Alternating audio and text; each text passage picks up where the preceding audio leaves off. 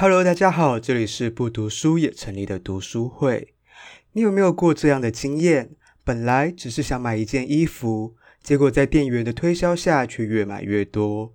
这些都是商业的小心机，利用氛围的营造，创造更多的消费欲望。今天要介绍的书是《购物氛围的心理学》，作者横山信宏将顾客分为三种，分别有不同的特性及消费习惯。想知道你是哪一种吗？想知道店家都怎么说服你买单吗？让我们一起来听听 Benson 的分享。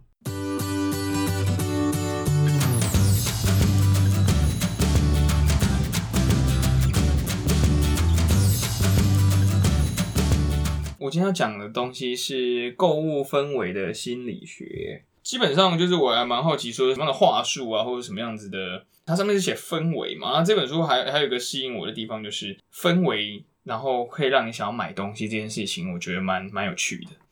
因为比如说我们就是在现在在逛街的时候，就是有时候会有一些很很有特色的一些呃装置艺术，或者是特特殊的装潢，会让你特别想要进去看。对，可是它有一些就会让你想要买，有些会让你不想要买，所以我就会想说，诶，那不然来看一下这本书在写什么东西这样子。书它是一个日本人写的。它上面是写说是购物氛围的心理学啦，然后封面有写说消费世界人人都有一个燃点，然后商家用哪些心理技巧燃起你的购物欲望。乍看之下好像是他想要跟你讲说要怎么创造一个购物氛围，可是其实书中的话最最主要的重点，它还是摆在在现场的人员的销售，就是他的话术包含还有他呃现场销售的人员要用什么样的态度或什么样的表情。然后融入到那个装潢，或是那个氛综合的氛围，包括当下的音乐，或是当下的气氛，然后去或讲的话，这样子的方式。所以基本上的重点还是在于人呐、就是销售那个人怎么样去诱导客人。呃，等一下的话我会讲到说这本书它有一个几个比较重要的地方，它会把一些氛围做一些区分，它做一些分类，然后还有把客人做一些分类。对，然后针对什么样的客人，针对什么样的情境，然后会用什么样的方法？对，没有不同的客人用不同的方式去说服他，就是让他买东西这样子。这基本上是这本书要跟你讲的。那一开始的话，我就先解释一下他这边讲的氛围的部分到底到底什么样子，叫做他认为的购物的氛围，就是比如说到呃电影院啊，会想要吃。爆米花就是，这是他他觉得说，我们到电影院就不知不觉就是看电影，然后闻到那些爆米花的香味，就会想要吃爆米花。对，这是一个购物的氛围。然后比如说，呃，我们到那个夏天，如呃夏天如果去海边的话，有看到一些呃，比如说吃海鲜呐，或者是说到海边就是要吃海鲜，这种跟氛围非常有关系的东西，是他认为的的氛围这样子。然后或者是说，比如说呃，我们在。夏天的时候，或者是呃夏天的时候，可能会有一些什么吃串冰这件事情，也是跟氛围有关系。那有些百货公司它可能会创造出一个。一个情境就是夏天有一个档期，那它可能是用这种很炎热的消暑剂。那服饰服装店就可能会就摆出一些比较清凉的、比较凉的一些服饰，这样这也是一个类似一个氛围的概念。这样，这是他客作者认为的氛围。所以，像我们中秋节就是一定要吃烤肉，就有人说这也是商人行塑出来。对对对对对对对，类似这种概念，就是这样子的概念。所以在那个情况底下，就是。特别容易让人家就是想要买东西，就是它的一个氛围的塑造这样子。那这本书基本上是利用这样子的氛围，然后去举出一些讲话的话术的方方法，然后让人让客人越来越容在这样子的氛围底下越容易就是让客人购买的动作。那氛围的话，它本身的话，作者他在书中的话，它有分为几个几个氛围不一样的氛围，就是。人在购买东西的时候啊，主要会分为个人的氛围，还有多数的氛围，还有社会的氛围。那基本上的话，就是个人的氛围，就是比如说我看到这个东西，我在它当下会不会想要，比如说我进去走进一间鞋店，然后我看到它的摆设，然后我个人的感受是有没有想要有购买的欲望。这样子是一个个人的氛围，然后多数的多数的氛围比较像是，呃，你跟朋友一起去逛街，然后朋友们他们好像对这东西很有兴趣，然后很喜欢，然后他们就去问你说，哎，这个东西好不好看，什么什么东西，然后这时候店员也过来跟你做一个介绍，然后在这样子的情境底下，呃，你会不会想要再买东西这样子？那再来一个层次是社会氛围，再往上一点点，那就会变成说，它是比如说最近很流行什么东西，很流行什么东西，比如说 Switch，对，都好对，比如说 Switch，最最近大家很流行 Switch，那你走进一家店，嗯、就是电玩店或是卖一只玩具的店，然后他们也有兼卖 Switch 之类的，你可能就会在那个气氛底下，哎。大家最近很流行，然后去那边他也有摆，就是那种现场可以一起玩的那种地方。那你会不会受这种氛围影响？然后就是旁边有朋友就是想说，哎，那我要干脆买一台，就在那就 买买起来，买起来，对，买起来。反正就是在这样子的状况底下，这。如果是刚刚提到的那个呃社会氛围，Switch 大家最近很流行，然后你又刚好走进一间电玩店，然后现场的话又会有试玩的东西，那你旁边有朋友，那你本身其实就有一点点在犹豫，说也想不想要买？那这一连串过来，就是作者讲的，就是直接从社会的社会的氛围，然后到多数氛围，到个人的氛围，就已经完完全全连在一起。然后这个时候，如果再有一个店员跑过来，就是跟你做销售。对，那你就有可能，他就有可能可以做成这笔生意这样子。嗯、这个部分的话，就要带到下一个概念，就是呃，作者会把顾客分众，他会把这样子一般的客人分成三种，这是这本书的精髓，就是他把它分一般的客人分成可燃客或自燃客，燃是燃烧的燃。燃烧的燃就是自己会烧起来的，跟可以烧起来的，跟基本上烧不起来的。这个是英文翻译过来的。这是这应该从日文翻译过来的。日文。对对对，因为作者是一个呃是一个日本人。那那他其实他其实他他这他做这个翻译，我个人认为是非常其实蛮可以理解，因为就我等下会跟大家解释一下，就是为什么会用燃烧的燃。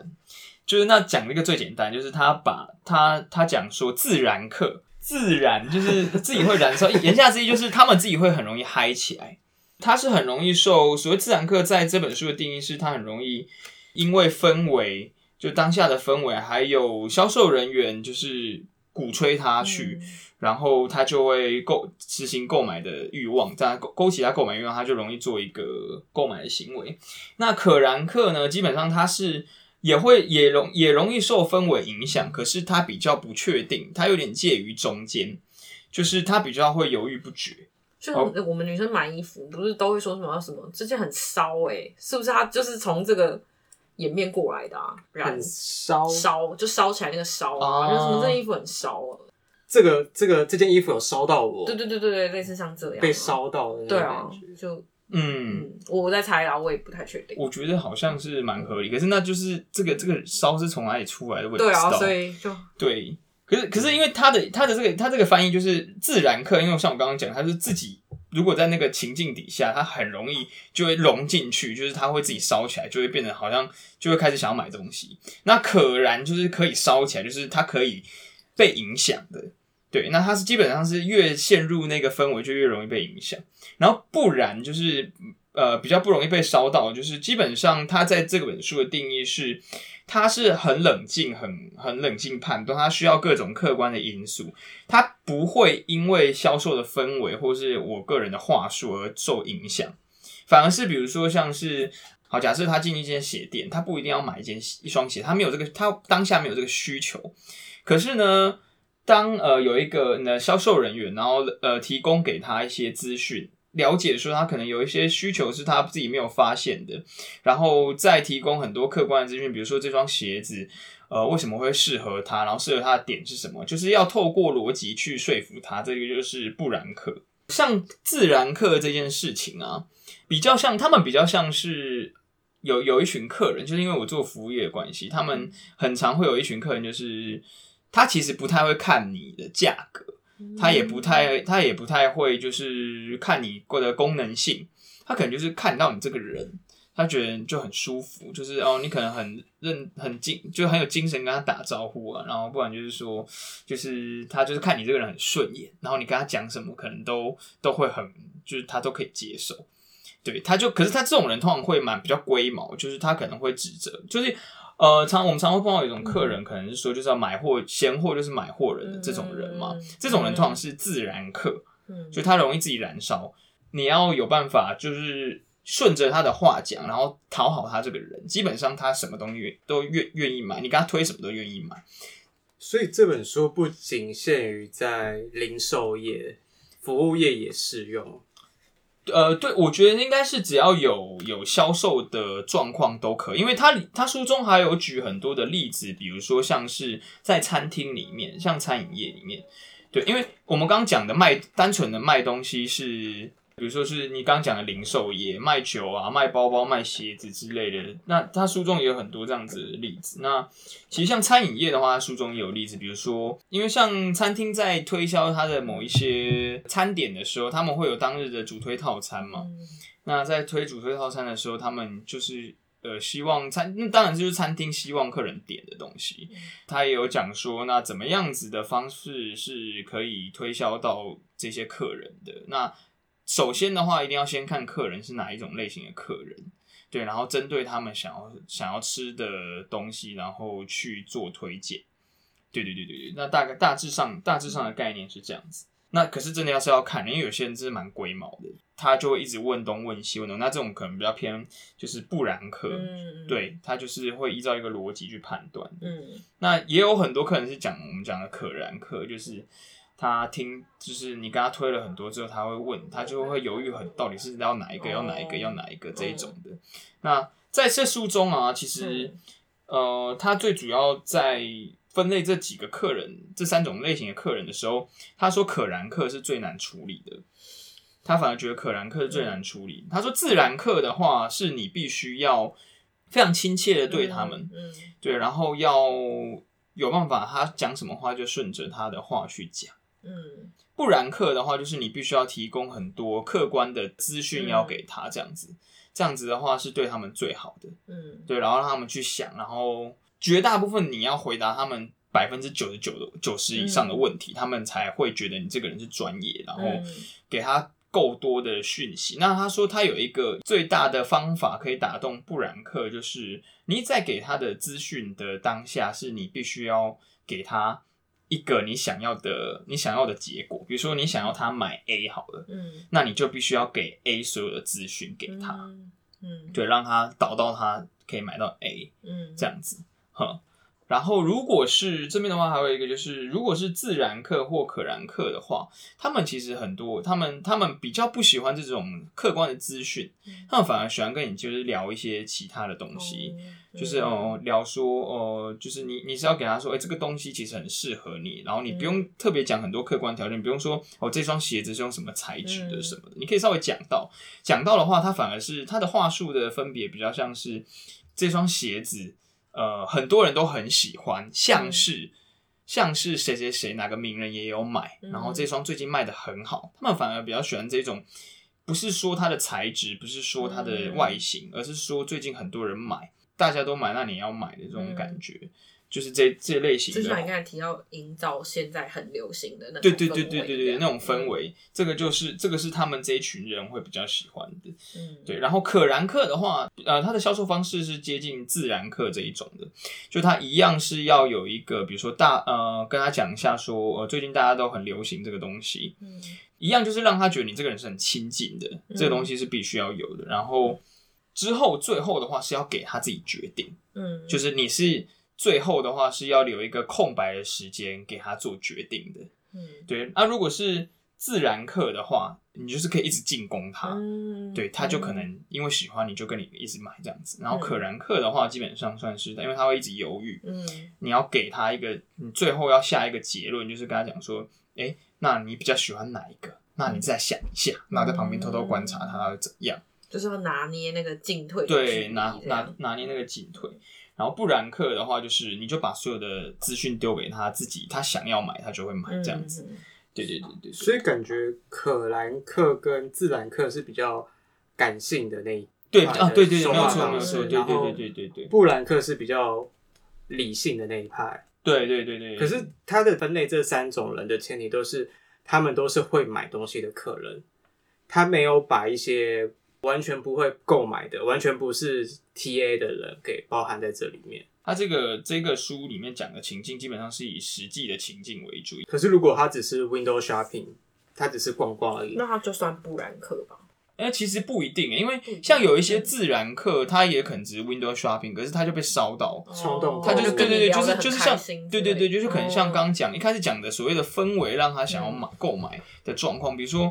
就是那时候是夏天很热，然后刚好又走到他，他原本没有想要吃冰，他可能肚子也很饱。可是他刚好就是哦，那那一带全部都卖冰的，然后又刚好就是大家都就很多很多很热闹这样子，嗯、那可能当当下就说，哎，那我们要不要去吃个冰？嗯、那他就自己就就是受到那氛围影响，就进去了。嗯、那他可能原本也只是 window shopping 进去晃一下而已，嗯、他原本可能也不是他们的 TA，他可能甚至是一个老人，他不不太能吃冰之类类似这种状况。可是他突然之间让我们进去吃一下，他吃可能也没吃完。嗯，就是类似这样的状况，它就等于是被烧到。那这这在作者的书中就是一个氛围营造成功。嗯，对。然后再来的话，还有一个东西是，呃，它主要在讲的氛围的销售的步骤啦。就是我们除了在我们在分析完它的三个客群之后，每个客群有不同的方式。那它会有三个销售的步骤，一个是呼应。那第一个呼应的话，就是他书上是写说满足顾客的安心与。与安全的需求，简单来说，就是他在踏进这个销售的氛围底下的时候，就是想要让他先可以安心待在这个地方久一点点。所以，我们就是销售人员在做，就是要做到第一个步骤，就是要跟他打招呼，让他想办法待在这个氛围久一点点。那第二个部分就是教导，就是减少顾客的心理反抗。那简单来说呢，就是在他待可以待在这个氛围底下久一点之后呢，我们就可以。我们要让他有办法听我们呃服务人员的说话，这样子。第三层才是引导他想要买哪一些东西，引导他做出决定，这样子。第一步要让他可以待在这里面，是呃有分两个，一个是被动的销售，一个是主动的销售。那言下之意是说，一个是呃客人直接走进来，然后一个是我我直接去找客人这样子，那他这边的话还会有提到，就是说，比如说在销售的氛围啦，基本上他书中绝大部分是在讲说，是大部分客人走进一家店里面，可他也有讲到少部分的例子是，比如说像保险业务员，他们要去拜访客户，那他在要怎么营造一个销售的一个环境，或是。我在这个讲话的过程，这个过程当中是有办法说服你去买这个东西的一个销售的呃流程的营的营造这样子。对，那在被动销售的时候，店内的陈设要呼应客户的期待，这是一个书中讲的蛮大的重点，就是说，如果是要卖一个很便宜然后很平价的美食，那可是我把它装潢成一个非常高端的感觉，然后我。就是我，我客人可能看到说，哎，他卖的很便宜，可是我会有点怕要不要走进去，因为他可能店家是想要创造一种就是平价奢华的感觉，可是不知道为什么，就是你那个奢华的感觉，就是让人家走进去会觉得好像有点不好意思，所以他就是说，你卖的东西，你那个氛围要让人家就是有有办法待在那边让是舒服的，然后要符合你想要卖的东西。对啊，那或者反过来说，如果是一个卖精品的地方，如果它是用一个比较比较平价一点的东西，让一般人都想要进去，那真的想要买精品的人就会说：“哎，那我干嘛要跟人家人挤人这样子？”对，就等于是说你东西要相符了，就是跟你的 TA 或者说跟你的想要的气氛是要相符的，才才有办法让客人是比较舒服的。对，然后再来是主动销售的时候啊。就比如说像保险业务员主就主动要销售的时候，他说有一个方式是可以让人家比较安全的，也就是先单纯的联络别人。我我觉得大家可能也有这个经验，就是呃，我可能想卖销售你一个东西，那我不是就是直接一来就跟你说，呃，我想要卖这个东西，而是我。呃，我可能先跟你打个招呼，先聊一下近况什么之类啊，聊了好几回之后，我才跟你说，哎，我现在有在做这个东西，如果你有需求可以找我。那我现在最主要有什么商品？就等于说我不要一开始接触你的时候就呃，就是很很有目的性的这样讲，我只是很单纯的，就是跟你打个招呼，很自然的跟你打个招呼，就是降低你的戒心，这样会让整个销售的流程的或是这样子的氛围会比较比较舒适。就先让对方安心，这样子你才有办法听我接下来的东西。这样子，这感觉像直销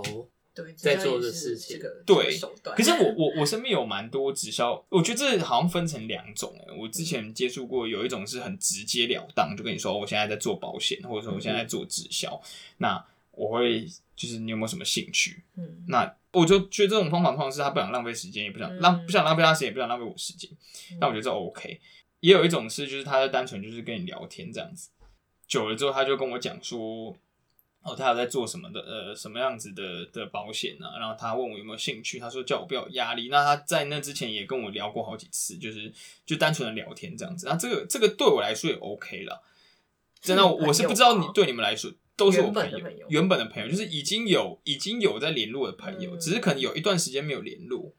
就我不知道你们的，我比较喜欢第一种，就是你跟我说你在做直销，在做保险，然后我有需要，我就会去找你。嗯，可是如果没有需要，我觉得也不要互相浪费时间。嗯，然后对，我觉得第二种比较可怕，就是好像就是我很害怕那种有目的性的接近，就是我跟你聊天，然后你花时间跟我聊天，其实都只是假装对我有兴趣，但其实你是想要推销我东西。对，我我不喜欢那种感觉，那种目的性太强的。好，这就看个人接受程度。那最后的步骤就是要让他做决定，这样子。有一个重点是说，就是在客人啊，就是最后我们在引导他做决定的时候，我们不要他他书中有讲到一个重点是说，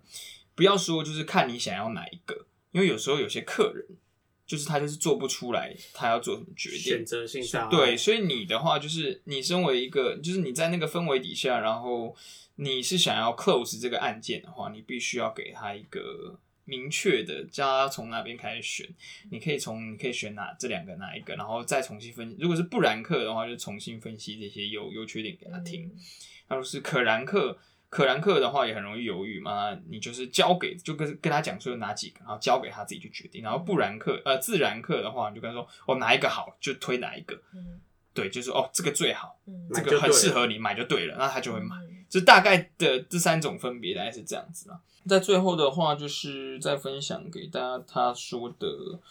几个可以拿来当话术的方法。有有，我们常常会讲说，就是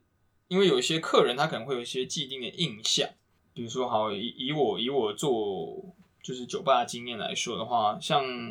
呃威士忌的话，可能会有分成原酒或者是有稀释过的威士忌，就四十趴跟五十几趴这样子。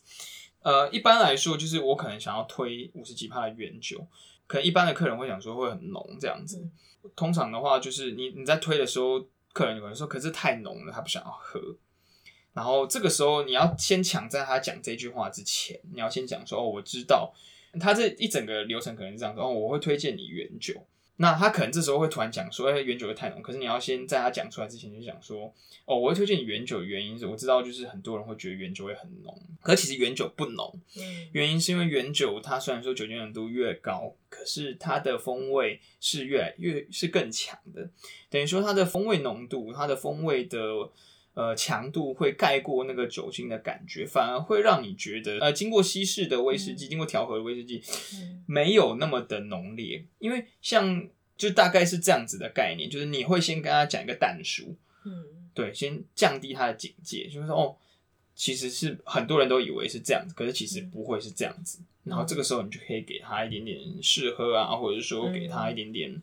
佐证的资料，这样子。最主要的目的是你要让他知道说，其实你是有了解他的疑虑的，然后而且最好是在他讲出他这个疑虑之前，先把它讲出来。哦，其实你是知道这个事情。嗯，OK，然后最好还有还有另外一个的话是，他会把别人搬出来讲，比如说呃，像很多客人都觉得，就是有时候他有时候销售员会讲说，哦，我们有很多的客人用过都怎么样怎么样的反应之类的。他可能会拉他的同事，或者在旁边可能刚好有一个熟客，嗯、就说可以帮他讲话，等于是说有点像是就是我找另外一个人来说，就是佐证我讲的话是正确，对对，来背书的这种概念。他说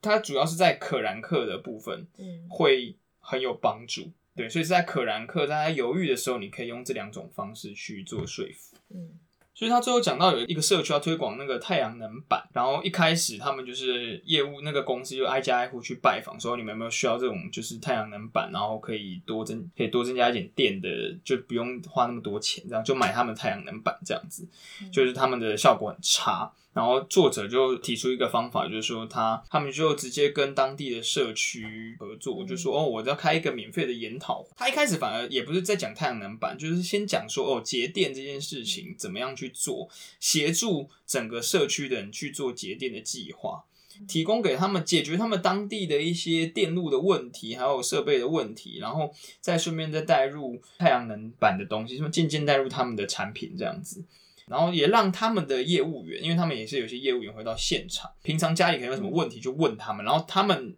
他那个作者也有严禁他们那些业务员提到任何有关他们产品的东西，嗯、就单纯解决他们的问题，然后就这样子大概花个一年半年左右的东西，嗯、然后慢慢的之后再带入他们太阳能板，塑造这样子的感觉，然后让他们有一些人情上的一些接触，在最后的时候是对这个东西有兴趣。那在开始有兴趣的这个同时，可能就可以再把它分成是自然课、可燃课或者是不燃课这样子。呃，这一整个的故事里面，我个人认为这样子的方式还蛮。听起来非常合理，而且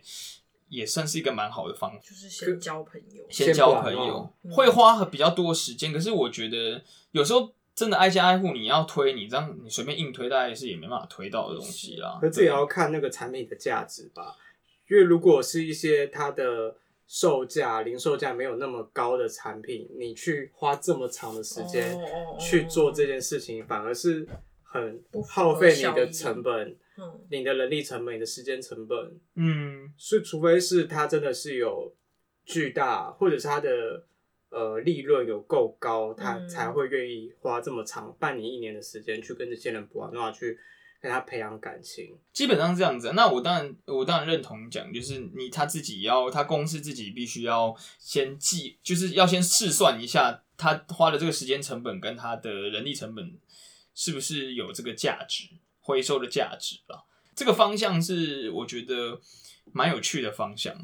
对，因为你挨家挨户的拜访，这比较像是我们直观想到的东西。嗯、对，他等于是他策划了一几个事件，然后让大家慢慢的去增加他的对参与他的东西，对，那他就可以获得有机会获得他想要的东西。我觉得最主要这本书还是给我一个概念呐，我的心得是给我一个概念，说到底我们要怎么样？如果我们要做一个生意，我们要怎么样营造一个氛围？这个氛围可能是包含它的装潢，然后包含它的音乐，然后包含呃很重要的人员，就是销售的人员或服务的人员，他要怎么样带起这样的气氛，让人家想要进来，然后进来之后又可以又可以消费这样子。我觉得有一个蛮好的例子是那个干杯居酒屋啊。对，因为他们的话，他们在一开始会红，就是他们在几点的时候有个干杯的仪式嘛。嗯，对，然后他们的气氛真的是，我去过很多烧肉店啊，我觉得他们的气氛算是到现在都还是营造的蛮好，就是一个很热络的感觉这样子。人家想到想要吃烧肉要有热闹感觉，所以你就会先想到他们这样子。啊，他们东西也不错啊。就是有一定水准，所以我觉得这样子的东西就是很值得当一个蛮蛮好的范例，这样子。嗯，嗯，这是叶配吗？这不是叶配，对对，我也不是干杯出来，可恶，对，就是累，就跟他收钱。大家有机会也可以看看这本书，好，谢谢大家。